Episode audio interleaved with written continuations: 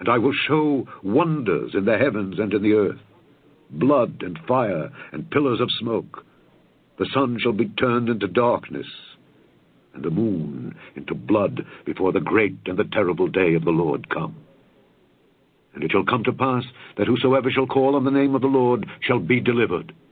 For in Mount Zion and in Jerusalem shall be deliverance, as the Lord hath said, and in the remnant whom the Lord shall call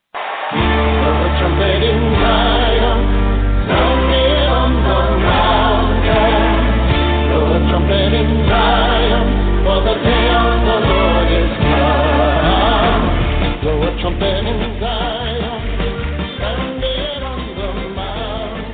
Amen, everybody. Welcome back to the Remnant Call. I am your host, Brother Frank, and we are back for another exciting episode tonight, Zechariah Part 3.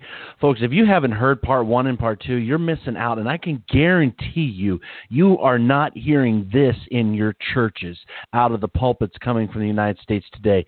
Because the book of Zechariah, uh, it, well, for many it's Old Testament, so it doesn't apply anymore, and who really cares? We just live in the New Testament. Unfortunately, it's actually one book, and we need to remember that. And Brother Benjamin has been digging deep into the book of Zechariah. This is an end time book. This is a book for the remnant. This is a book for those who want to know exactly what's going to happen in the last days. All the prophets of the Old Testament wrote about what was going on in their day and what is going on in the end of times. The things that happened to Israel, they were for us, for those they were written for an example to those of us whom the ends of the earth shall come. The word of God was written, actually a major piece was written for us to who are living in the last days. This is a good time to start getting really serious about the Word of God. And we're going to bring Brother Benjamin on here in just a second. Please, like I said, check out Zechariah Part 1, Part 2, and tonight is going to be Part 3. And also, as I mentioned the other week, if you missed when the ground gets holy, folks, please, that is a message for the remnant. Also, it is the last days. We are, you know, we don't nobody actually knows the day of the hour, folks. Nobody on this program is going to predict a day or the hour or the month. We don't know for sure. We see the times and seasons, but I'm just going to tell you right now, you could wake up any day in the very near future, and your life would be changed forever. And you will look back with regret, wishing I would have done something different. I would have gotten serious now. Folks, that is not how God wants us to live. He wants us to live in the ready. Because, like it or not, okay, you have a job to fulfill, and that's to warn the people and to share the good news of Jesus' second coming. Folks, the best thing you can do for somebody is share the Lord with them. That's what's going to get them through this hour coming. And we need to be ready for ministry because when this thing collapses, people are going to be hungry and looking, and God needs a people that are ready to work? And is that going to be you? Well, I'm going to let you wrestle with that question, and I'm not going to hesitate anymore. I'm bringing on Brother Benjamin. Let's get this program going. Brother Benjamin, are you here with us? Well, hello, Frank. Amen, brother. Thanks for coming back on. I am glad you're here. This Zechariah Benjamin, I don't. I I feel so bad for people who ignore all this this wonderful wisdom that the Old Testament, which has really the detailed instructions of the last days contained in it, and just miss, you know, it's it's almost like a, a relic of the past. Yet God's telling us exact details. And Benjamin, I know that you have some stuff to share with us tonight. So, brother, why don't you just lead us out in prayer and take us where you want to go with this? Uh, amen. And um, to our listeners, please agree with us in prayer. Father, thank you today, Father, that there is hope and there is salvation, there's life, there is healing in Jesus. Father, I thank you that through your great love for your people, you sent your Son, our King, our Messiah, our friend, our brother. So, Father, in Jesus' name, we lift up this time and we ask that you would bring forth the Rhema word of your choosing. Lord, I, I have nothing. They're your people, Lord. They come to hear from you. And Lord, I look to you as well. We are all waiting for you, God. So we ask, Father, by by your mercy and your grace, through your Holy Spirit you would bring forth the living word, bring forth the revelation of the King of Kings, our Messiah, our Savior, our friend, the Lord Jesus Christ. We consecrate this time in Jesus' name unto you, Father, for the edification of your people and the deliverance of your remnant. In mm-hmm. Jesus' name I pray. Amen. Amen. Amen. Amen. Well, Benjamin, God, please, brother. brother. Amen. Share with us what the Lord's got on your heart. These uh, seems like every week we are just it's like we're getting to the edge and now the toes are literally hanging off. I know. It's so fun. I mean, this, it's like every day's an adventure with the Lord.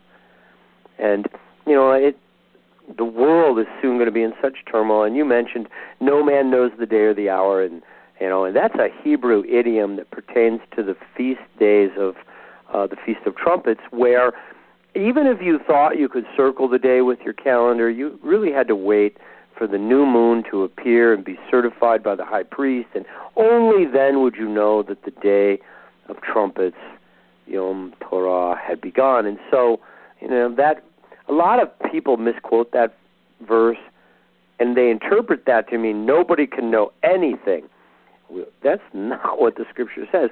The scripture means quite literally, we will not know precisely the day or the hour. Yes. And so, you know, we will definitely know the season. And of course, you know, the Lord told us when you see the fig tree, you'll know that summer's near and I'm standing at the door and the days are at hand. And so, you know, here we are in the 70th year of the fig tree.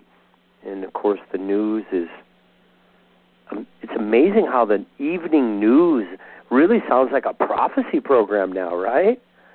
Oh, we're talking war with Russia and war in the Middle East, and and you know, pretty much the nations are are enraged, and so are the people. You know, the the people are divided, the nations are divided, the waves are being lifted up, the seas are roaring, and you know the the word is coming to pass right before our eyes. And you know, I'm just reminded of Jesus' admonition to us that when you see these things, lift up your eyes, look up to the coming of the Lord, because you know if we focus on what's coming upon the earth, we will be tempted to become afraid of the things in the flesh, and you know, and and being afraid of what is coming upon the earth cannot protect you. You're not mm. safer if you're afraid.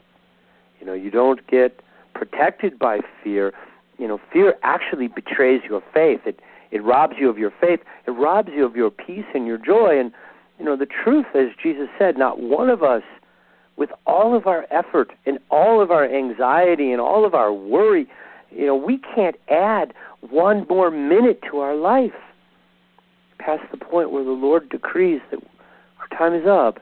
We can't put one more strand of hair in our head now. Some of us wish we could add a few strands of hair, but the point being, we can't change anything. Yeah. We have we have so really we have such little power. You know, you know, it's interesting, Benjamin. I was thinking about that.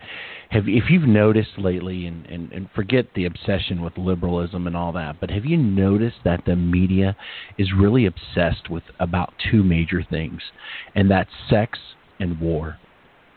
We are obsessed with these things constantly. And and Benjamin, if we were talking about this, you and I earlier, or was it yesterday? I don't remember.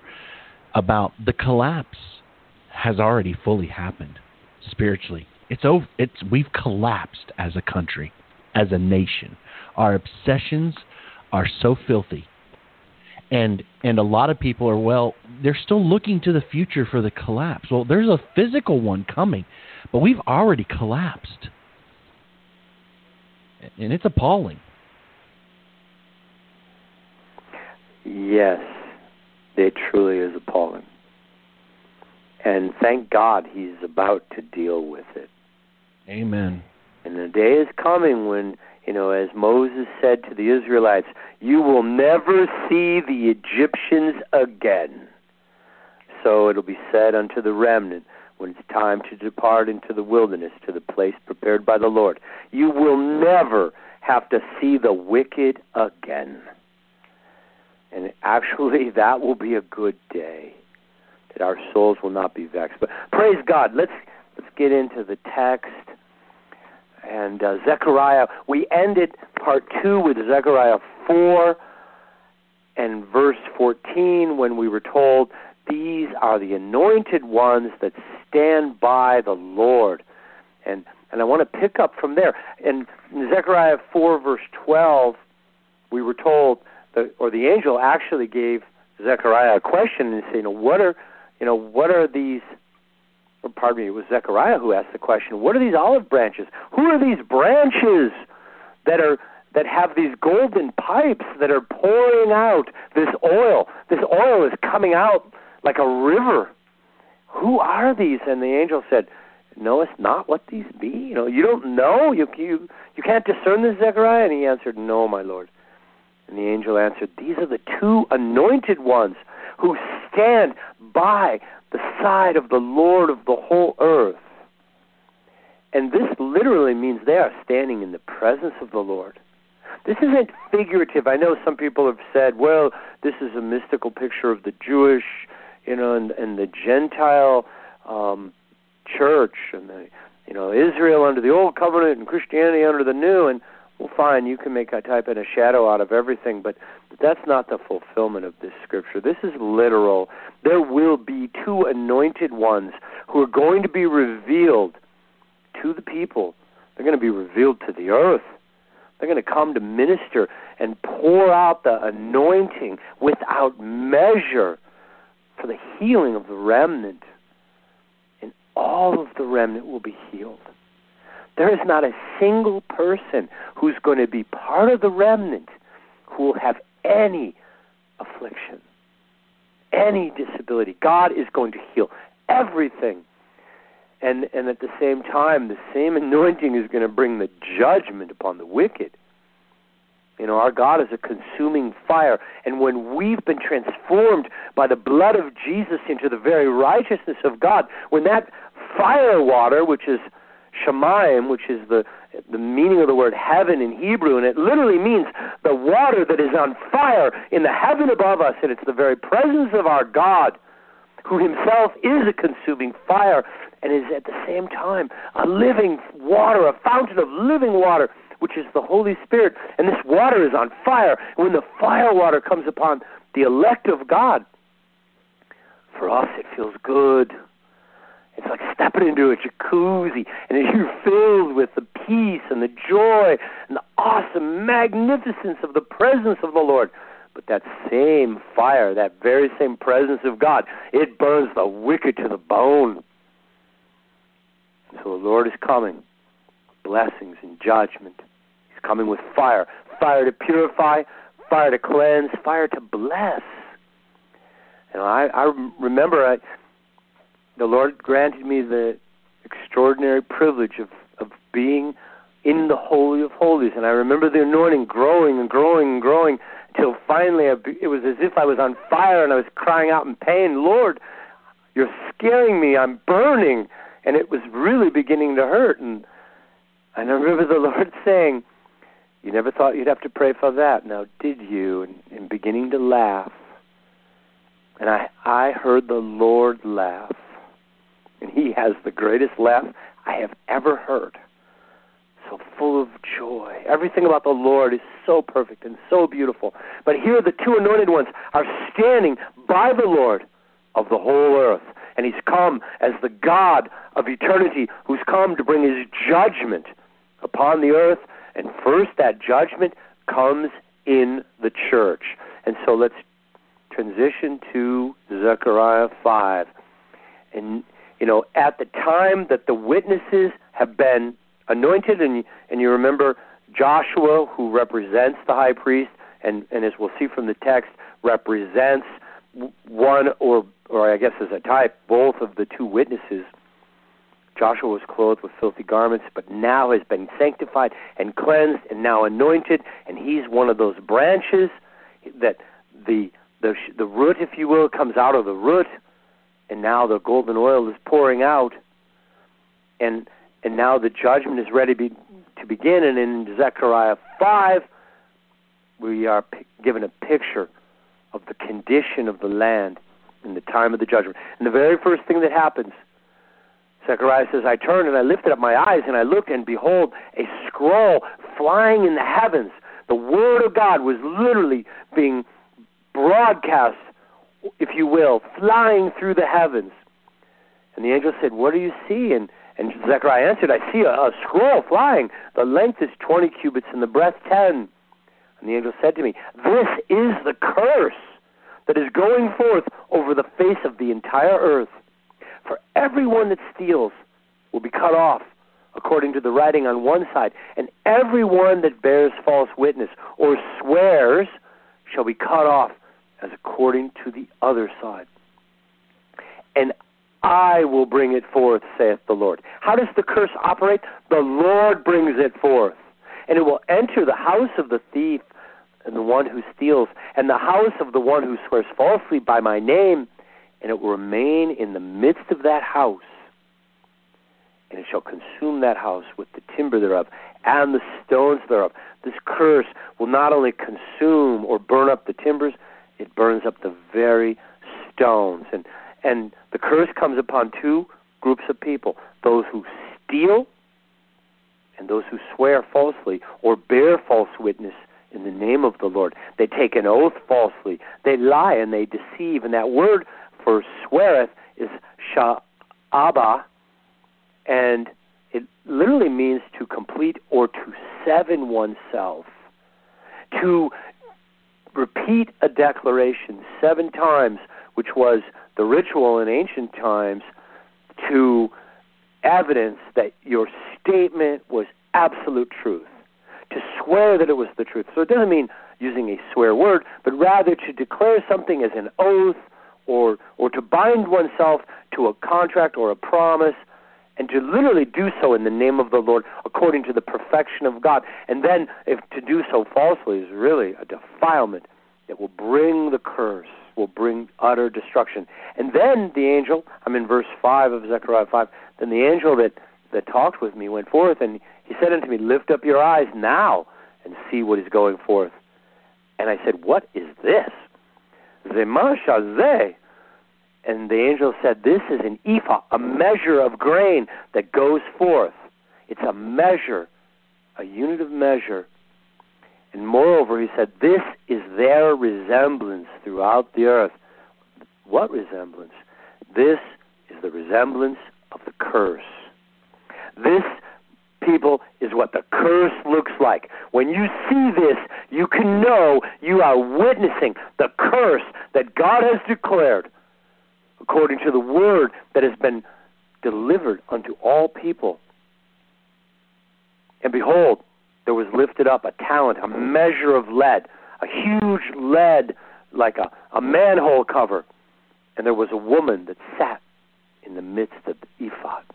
And the ephod, think of it as a huge basket of grain, large enough that a woman could be sitting right in the middle of the basket of all of this grain. And the angel said to Zechariah, This is wickedness. This is evil. And he cast it into the midst of the ephod, and he cast the weight or the, the talent of lead upon the top or the mouth thereof. This is a picture of the false church at the end of the age. It's a picture of the final falling away, where the church is now pictured as, if you will, the woman Babylon. Babylon the Great, the great harlot. It's the religious manifestation of the falsehood and the deception of Babylon, where the people have fallen away to the point where the church itself now has become wicked.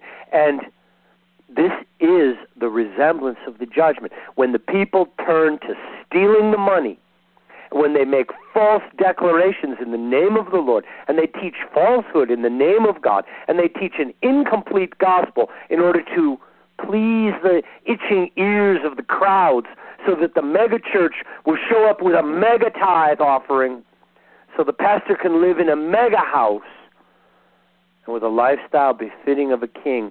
This is the resemblance of the curse. This is a picture of the apostate church at the end of the age.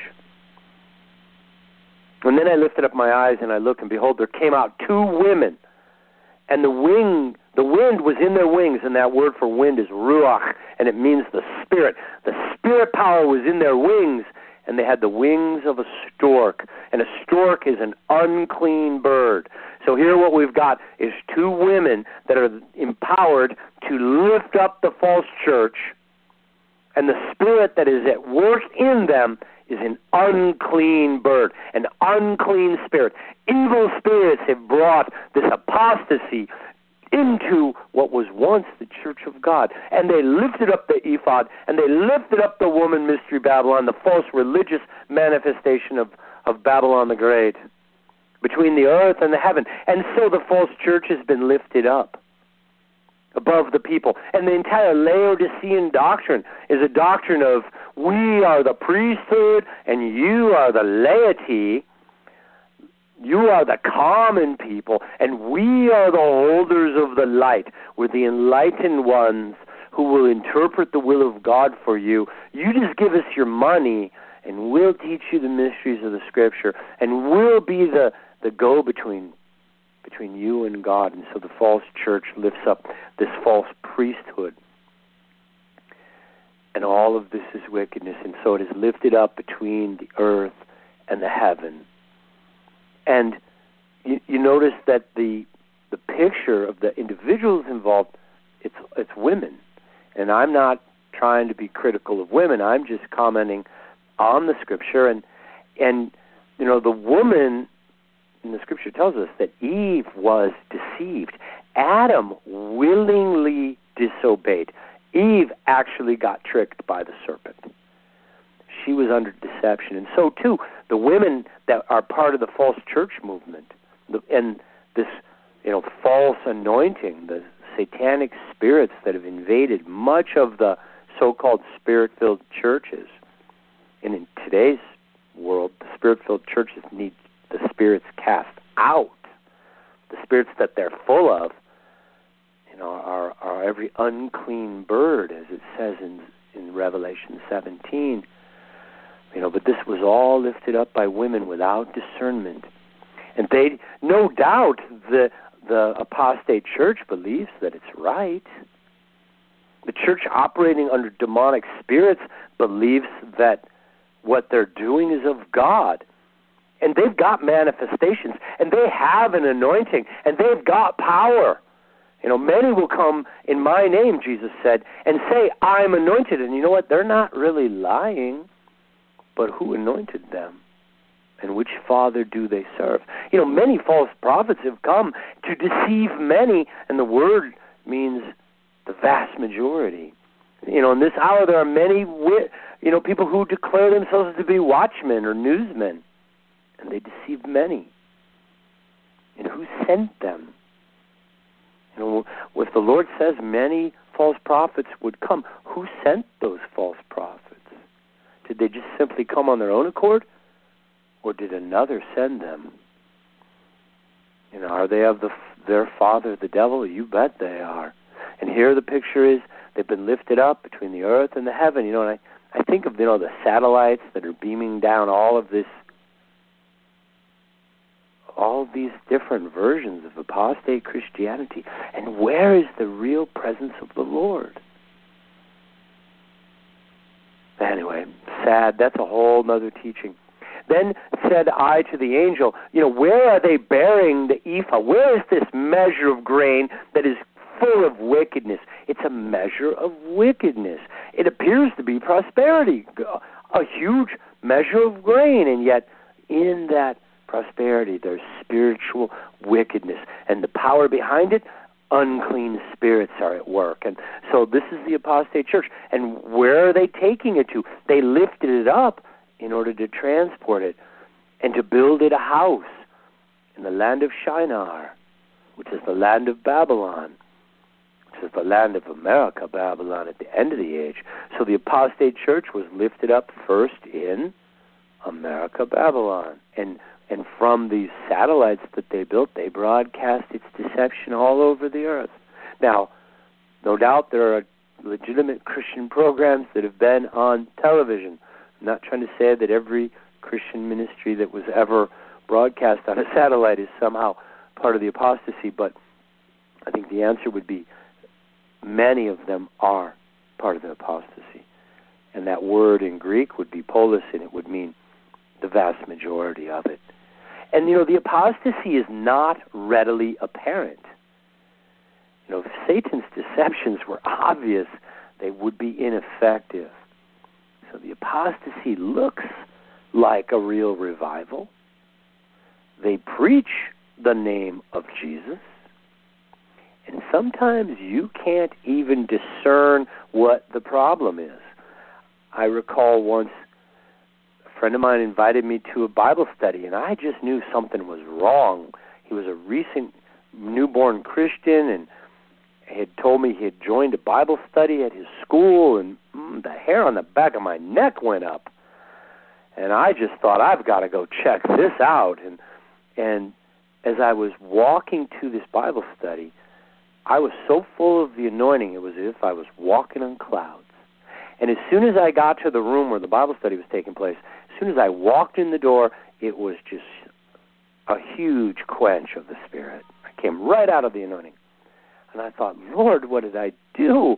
You know, that I, I thought something was wrong with me. I must have just had some sin I didn't know about, and I offended the Lord. And I was completely perplexed, and I listened to a Bible study that, see, on the surface was doctrinally correct. And after the meeting ended, when I left that building, as soon as I walked out of that doorway, my anointing returned. And that's when I went, okay, something seriously satanic is going on with these people. And later it was all uncovered. But you know, you guys, a number of people have been writing me emails lately telling me, Benjamin, I had discernment. I knew something wasn't right. I knew there was a problem. I had a check in my spirit. You guys know who you are. You know, and I had multitudes writing me emails. Every one of them said, you know, I just didn't want to say anything. Well, brothers and sisters, I'm here to tell you from this day forth, you say something. If you discern something in the spirit, you speak up. You don't hold your peace. And if there's a problem, you know, bring it forth. And you know what? If we discern wrong, you know, if we have a check and it turns out, okay, maybe it was, you know, not correct, that's fine. It's okay. But, you know, more often than not, if you've got a check in your spirit, there's a reason. You feel a, a hindrance, you discern the hand of the enemy at work. You're discerning the wind of the women whose wings are unclean. You're picking up the operation of the enemy, and it's operating in the land of Shinar, which is the land of America, Babylon, and there it has been established. It's been, in, you know, enthroned, if you will. It is in control. It, you know that word actually is kun, and it means to be erected and to be confirmed and to be perfected. And the apostate church has been perfected in America, Babylon. And I'll tell you some clues, you guys. Okay, first of all, blue is the color of the oyster cult, all right? And it's the color of the spirits of deception. The religious demons, the occult spirits, the most powerful demons come with the color of like an aqua blue, a blue light. So, you know, when you see Christian worship and it's all draped in this blue fluorescent light, right there you know, okay. You know, the worship of God, we don't need bizarre lighting. It's a, it's not soulical, it's spiritual. It's not tones of rebellion. It is based on the spirit of peace and worship. That's a subject for another day when we do our spiritual warfare teaching. But I want you guys to know when you're discerning something, you know, take notice. Don't dismiss it. Don't think, oh, well, it was just me. No, it wasn't just you. And you guys, we got to be wise as serpents and innocent as doves. When you have those moments of discernment, don't just dismiss it. Don't ignore that because it's real, and that is the Holy Spirit bearing witness in your spirit that you need to take note. Something's not quite right in Denmark. Praise God. Let's move on to Zechariah 6. And I turned and lifted up my eyes. Hallelujah. And I looked, and behold, there came four chariots out from behind two mountains. And the mountains were made of brass. And that word for brass means judgment.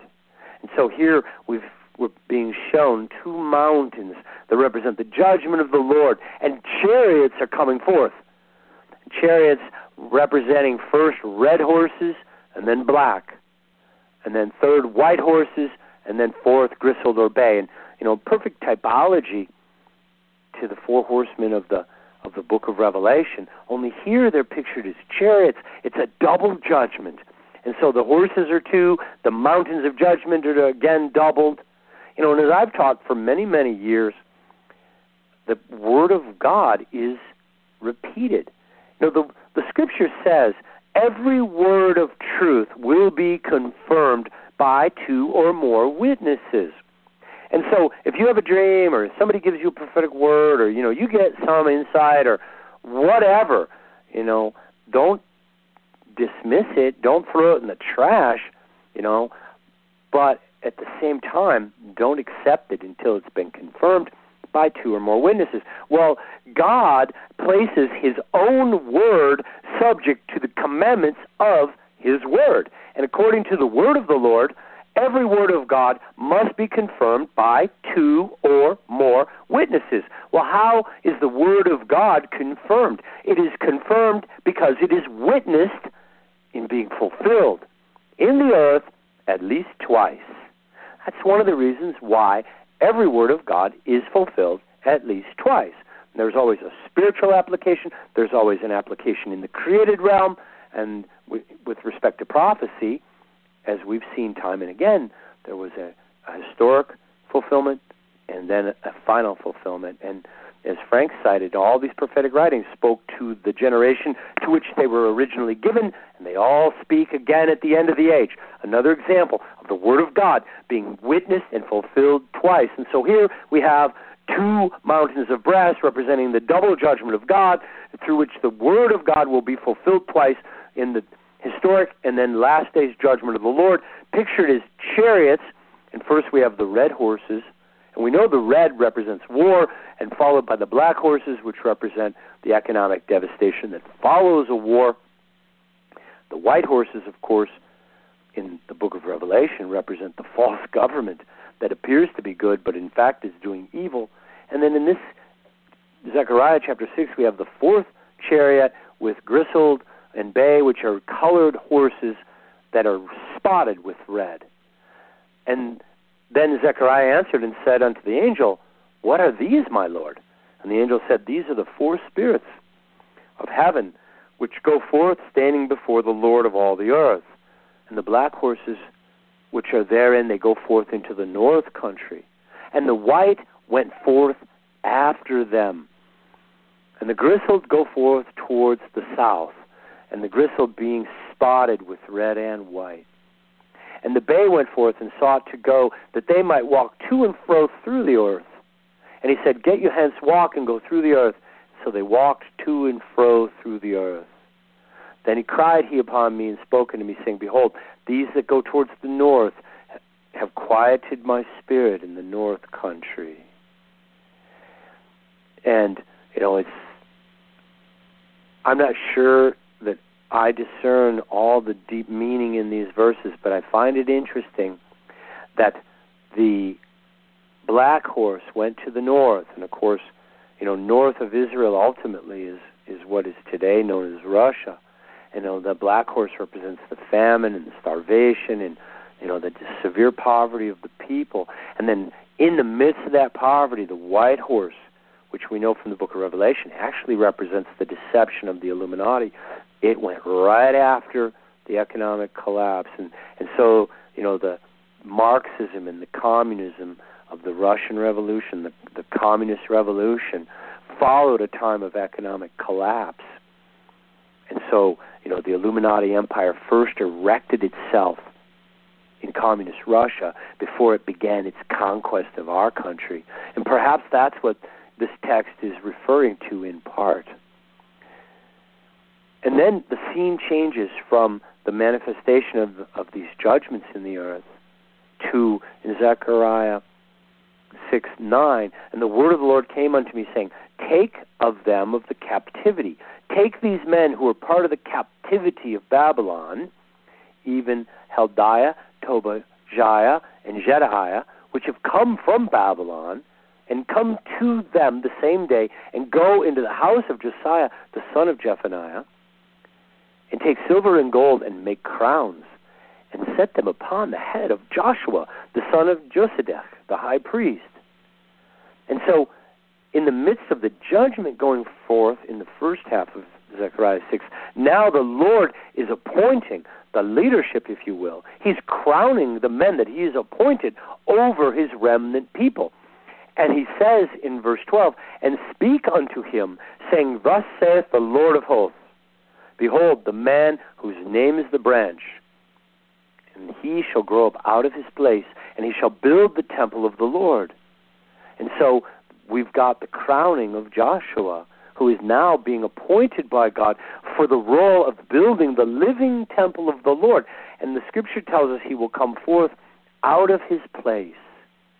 And from there he will go to build the living temple of God. This is actually the ministry of the one who comes in the office and the anointing of Elijah, who comes to restore the relationships, to turn the hearts of the fathers back to the children and the hearts of the children back to their fathers so that the living temple could be united, so that the people of God would no longer be divided by all of this unforgiveness and roots of bitterness which Satan has so successfully sown into the lives of the people of God. You know, so many offended today. And the Lord warned us many would become offended and hate one another and betray one another. And, and today, I don't have to tell you guys, you know how many have become offended. And, you know, over the littlest things, too. Such a spirit of offense. And, and in reality, you know, this red horse of war that is coming forth upon our earth, it's first manifesting as a spirit of offense, and it's causing war on a relational level. It's causing groups and races and political people to hate one another and to be at war with one another. It's also dividing the families.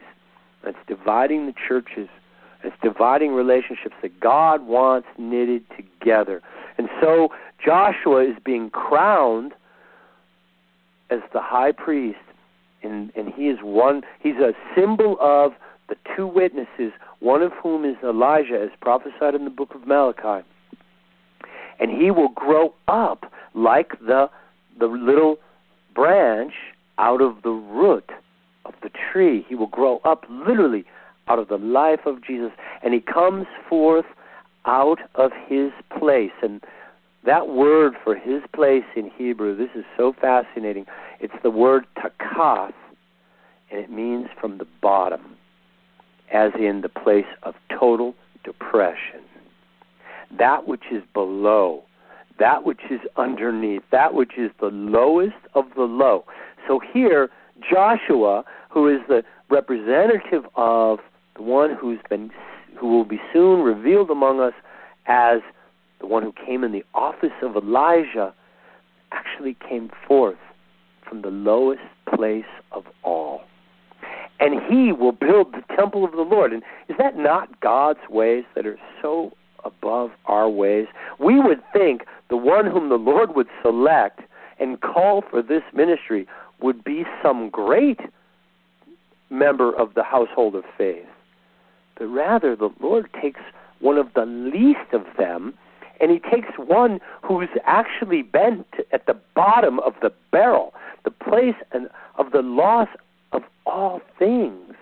The life of Job is a picture of the ruin that this individual must first endure. And, and I'd like to just read, just for a moment, a few excerpts from the book, The Day of the Lord is at Hand, dealing with this Scripture and dealing with the individual whom the text describes as Joshua, the man whose name is the branch.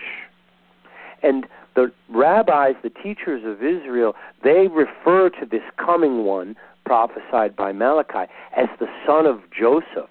They talk about this era that we're in as the time of the great redemption.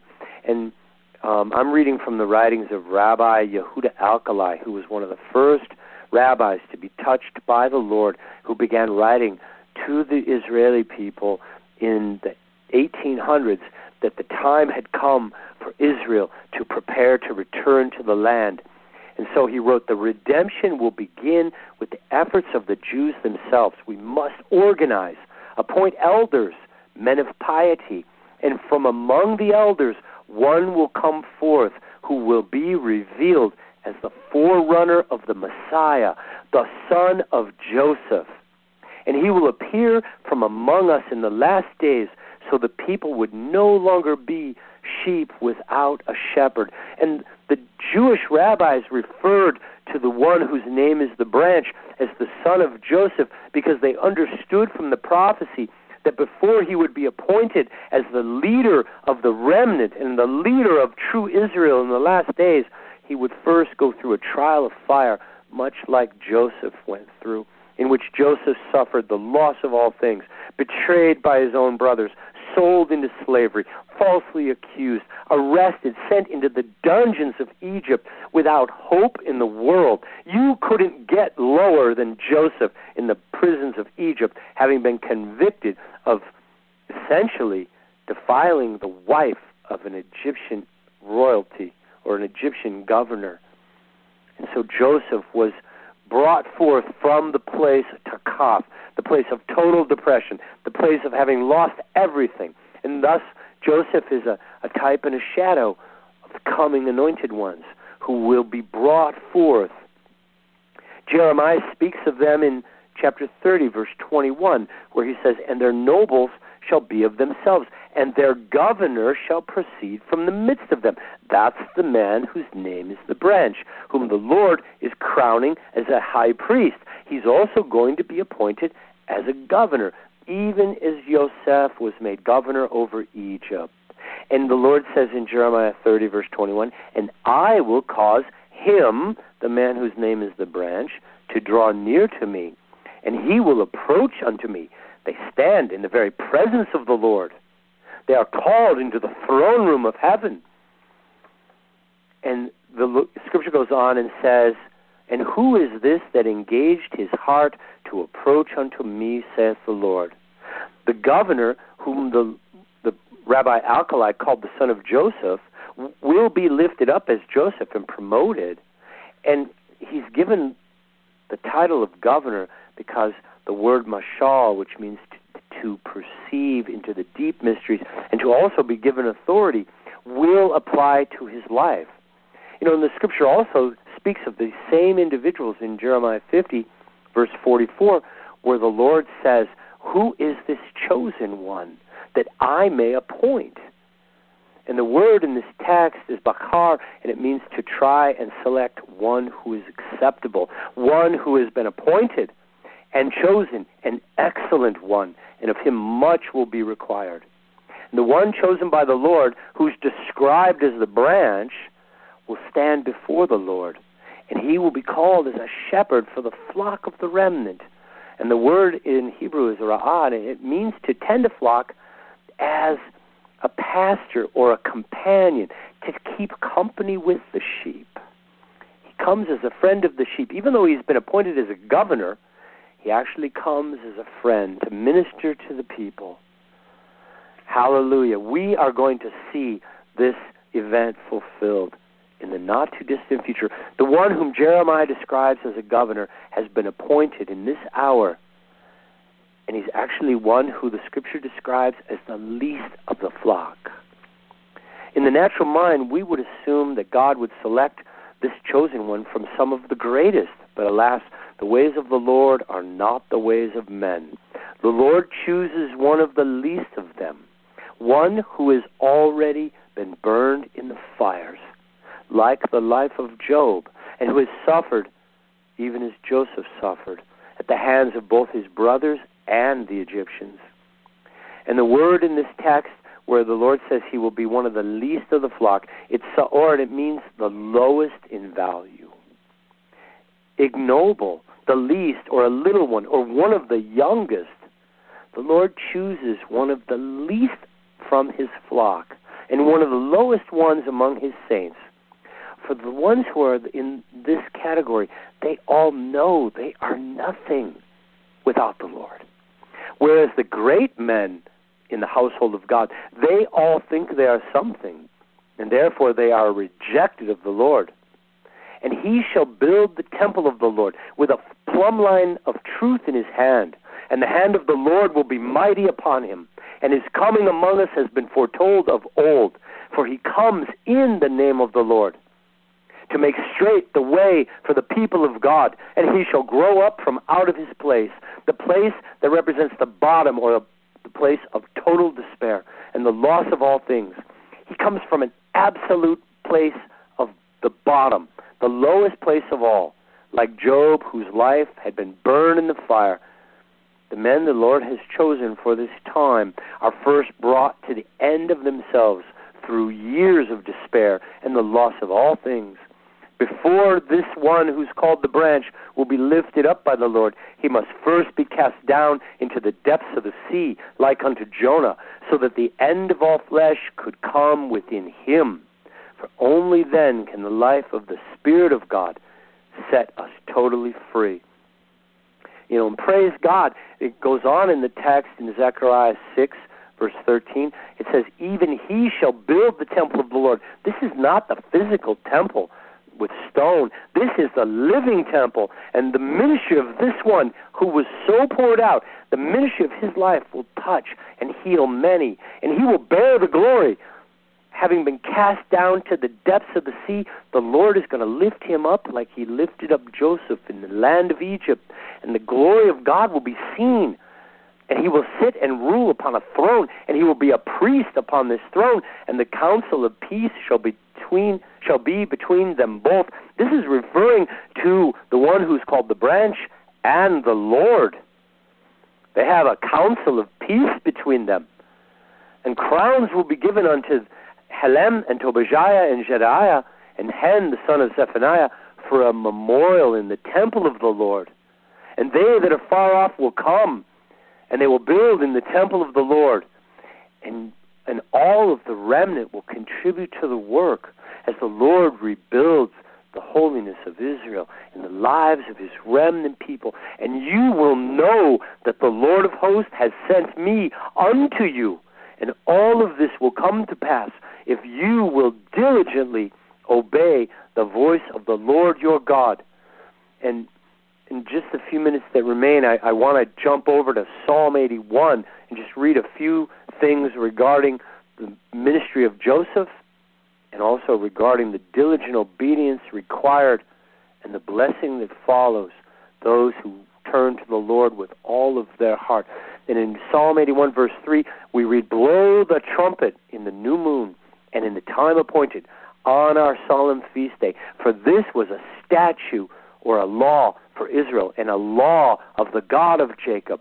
And this he ordained in Joseph for a testimony when he went out through the land of Mitzrayim, through the land of Egypt, where I heard a language that I understood not. And, you know, here God declared that we would blow the trumpet on the new moon to, to acknowledge and to announce the coming of the holy days, the coming of the new month, the coming of the feast days. But yet, in the case of Joseph, who was now in Egypt, there was no trumpet. There was no uh, acknowledgement. There was no announcement. This testimony was now in Joseph. It was ordained in his heart. It was only in Joseph's heart that he could hear the sound of the shofar when he saw the new moon rising over the land of Egypt. And the scripture testifies, where I heard a language that I understood not. Here, the Holy Spirit is literally quoting the words of Joseph in a psalm written by King David 500 years later. Amazing that the Lord captured an actual he quoted Joseph speaking in the land of Egypt for us to read. And the Lord goes on, he says, And I removed his shoulder from the burden, and his hands were delivered from the pots. And so too, the Lord is going to remove the shoulder of his remnant people from the burden of sin and from the burden of the yoke of the flesh. And their hands will be delivered from the vanity of the things of this world. And their hands will be cleansed, and their hands will be appointed to be lifted up in true worship of the Lord. And in verse 10, the Lord says, I am the Lord thy God, who brought you forth out of the land of Egypt. Open your mouth, and I will fill it. And so too, the Lord will declare unto his remnant, I brought you forth out of all of the nations, and gathered you in my sanctuary. Open your hearts, and I will fill you with truth. Let us not be like the people of old who refused the Lord. Verse 11, but my people would not hearken to my voice, and Israel would have none of me. And what a disaster for the people of Israel. What a disaster for the people who have been called by God. But also, you know, how sad for the Lord. He had done all of this for his people, and they wouldn't listen to his voice. People of God would have none of him. You know, and I think of the Lord telling me, I've asked my church to pray, and they won't pray. You know, what is wrong with the church? Now pictured in Zechariah chapter 5, it's wickedness that's been dominated by unclean spirits. No wonder most of the remnant, you know, we've been churched enough. Most of the remnant has come out of the unclean churches. Let us be people that hearken to the voice of the Lord. Let us be the people who would have all of the Lord for those who refuse the Lord, in verse 12, the Lord says, So I gave them up to their own heart's lust, that they would walk in their own counsel. And what disaster that represents. And brothers and sisters, if you've ever had any of that type of experience, you know what I'm talking about. That is absolute disaster when the Lord gives you up to your own way, and when He says, Fine, you want to have your sin, go have the fill of it. And the end of that road is heartbreak and ruin.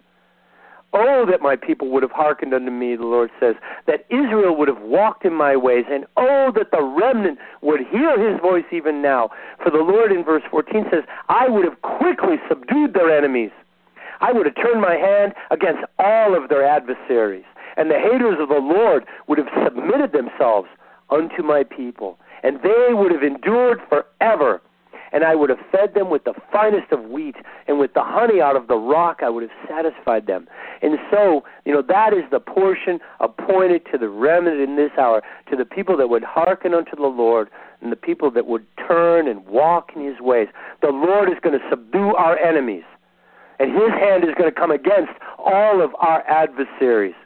And those that hate the Lord, they're going to fall on their face in our presence and we will endure to the end of the age to be there when the sign of the Son of Man appears in the heavens, and to hear the final trumpet, and to be caught up in the clouds to meet the Lord in the sky. And so we will live forever.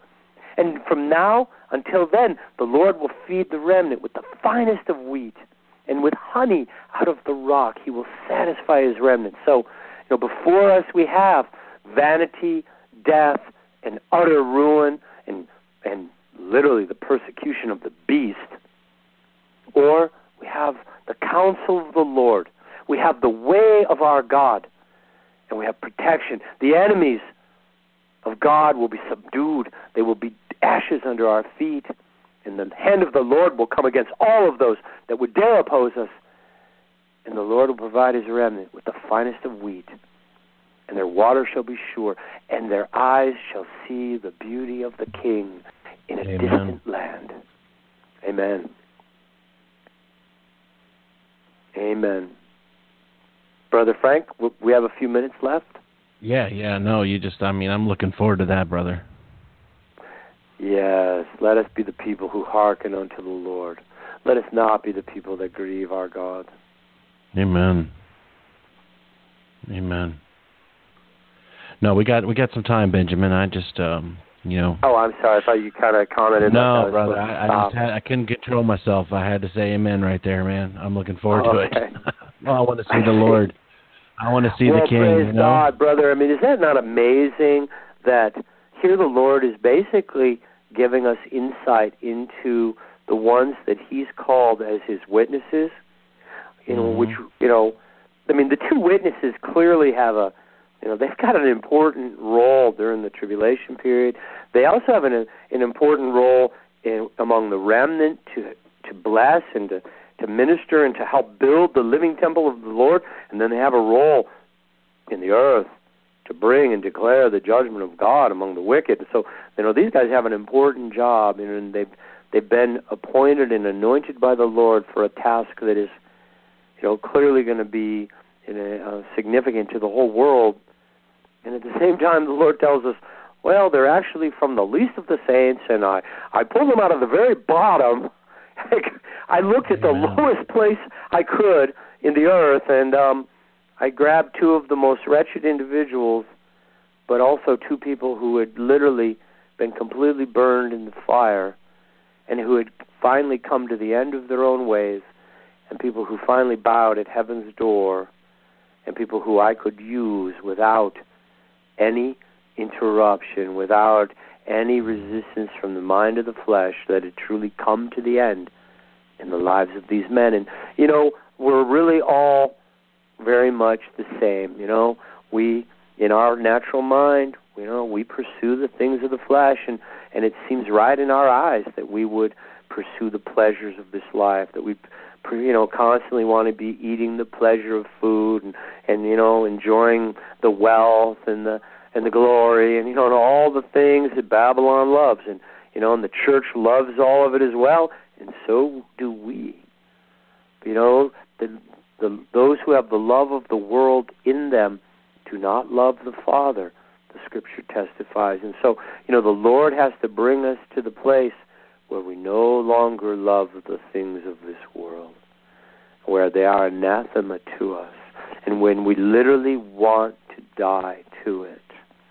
And that we would joyfully pick up our cross and begin to deny our flesh and also deny the mind of the flesh. You know, the natural man is so full of pride, so convinced his own way is right, you know. Every one of us doing what's right in our eyes, and every one of them so convinced they're right. The Lord calls the whole thing wickedness. But in the mind of the remnant and in the mind of the anointed ones, we have no confidence in our knowledge and in the way that seems right to us. We place no confidence in our own understanding. In all of our ways, we acknowledge the Lord and we cry out for the wisdom and the guidance of our God because we see, we know, left to our own device, if we follow our own way, we're probably going to end up in the ditch again. And so we have zero confidence in the mind of the flesh. And in all things, we look to the counsel and to the wisdom of our God.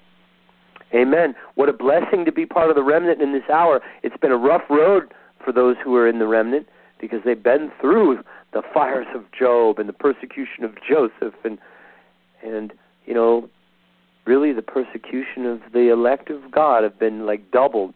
A double portion of persecution was poured out into the lap of the remnant, but it was permitted, it was allowed, it was actually done by the Lord that we could be made ready for heaven's finest hour to which we have been called to share a part of. Amen. Hallelujah. Thank you, Benjamin.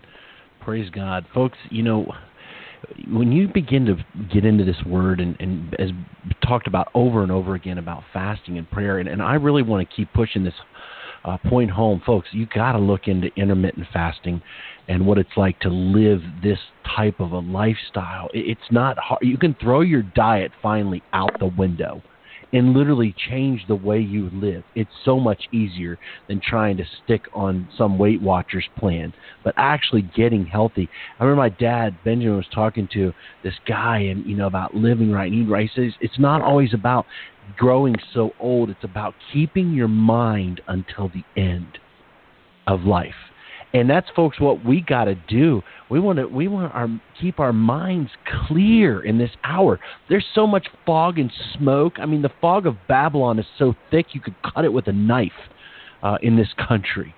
There's so much deception, and you need a clear mind and into the Word and into prayer so you can have that spirit of discernment. Like Benjamin said, Benjamin, it, the devil is throwing out everything he can to deceive. Is he not in this hour, even the very elect?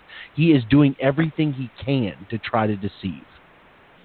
Oh, got to be amen. Yeah, we've got to have a clear mind. And Benjamin, thank you for sharing this stuff. These are never, these are not teachings you're going to hear in your church's pulpit, okay? Unless you go to maybe a couple of handful of people in the United States. These are not the teachings you're going to. But this is end time, life giving word. Comes right out of the Bible. And Benjamin, thank you, brother, for sharing this. Do you have anything you could share just to encourage everybody as we shut this program down tonight? Well, you know, I would just say you've got to be fasting on some level. And if, and if you're not fasting, you know, you're fooling yourself. And and also part of the fasting is really to change the diet. Um, you know, a lot of research. The Lord has allowed the truth to come out. There's a lot of medical research on the the chemical and dr- almost drug-like effects of high fructose corn syrup, and you know, which are this stuff is in almost everything that is sold in the grocery stores and in the restaurants of America. It's not just, you know, Mickey D's fast food fake burgers, but it's all of this stuff. And it is literally a chemical cocktail. And it's highly addictive. And, you know, we've got a nation of people that are addicted to corporate food like products that are not actual food. And those products are clouding our brains.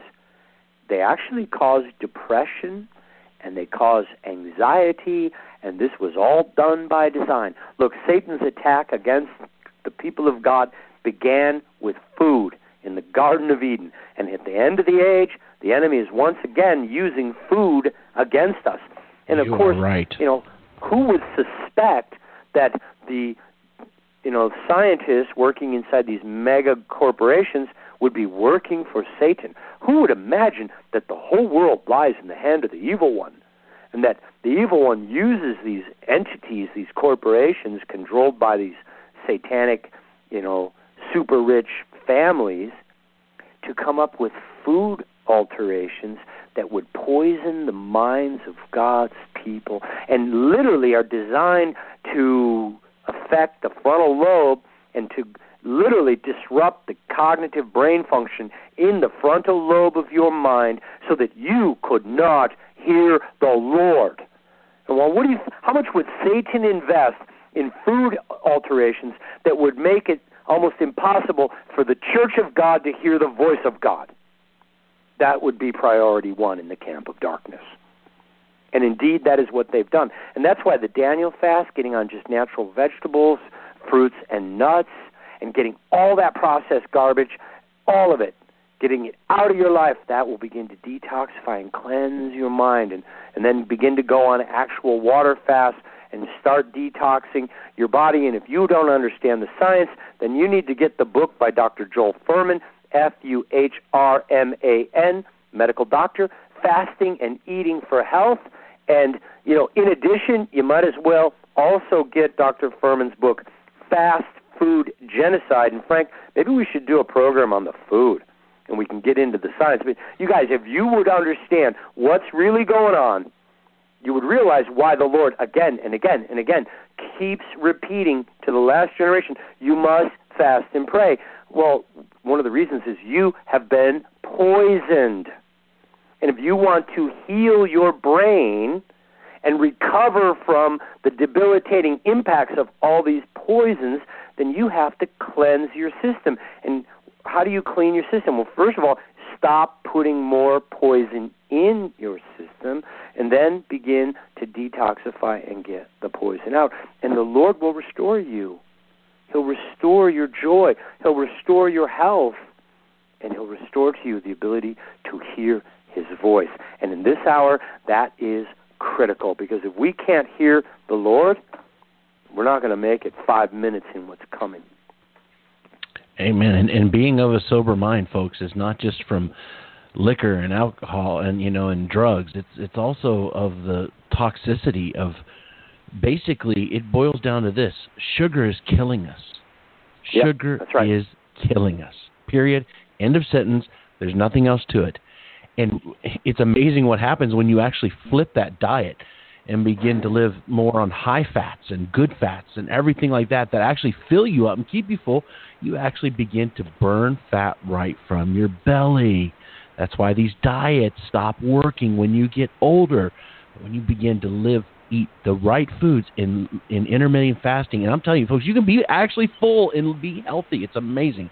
Anyways, praise God, Benjamin. Thank you so much. Um, you know, folks, this is the hour. It's it's really the ball is in our court. Okay, the excuses are over. It's time to put on our big boy pants and big girl pants now, and begin to do the right thing. Excuses are done. It's time to make a decision. I don't know what's holding you back, but the Lord has His arm outstretched, and it's never too short to save.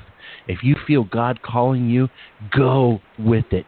You're not beyond redemption. You're not beyond salvation. The Lord makes that call at the end of the age, and He is still saving people right now. So, folks, I want to encourage you come back to God, get right, get into the Word, get into prayer, fasting, praying, seeking with all your heart, and I guarantee you on the Word of God. Read, exa- read Isaiah 58. Your life will change. God says, I can break every yoke. Stop saying that there's some sin you can't overcome when God says, No, I can break every single yoke. Praise the Lord. Benjamin, thank you for everything, brother. Appreciate you. Love you. God bless you. And folks, please tune in next week to the Remnant Call. This is Brother Frank and Brother Benjamin, the Remnant Call, saying good night and shalom.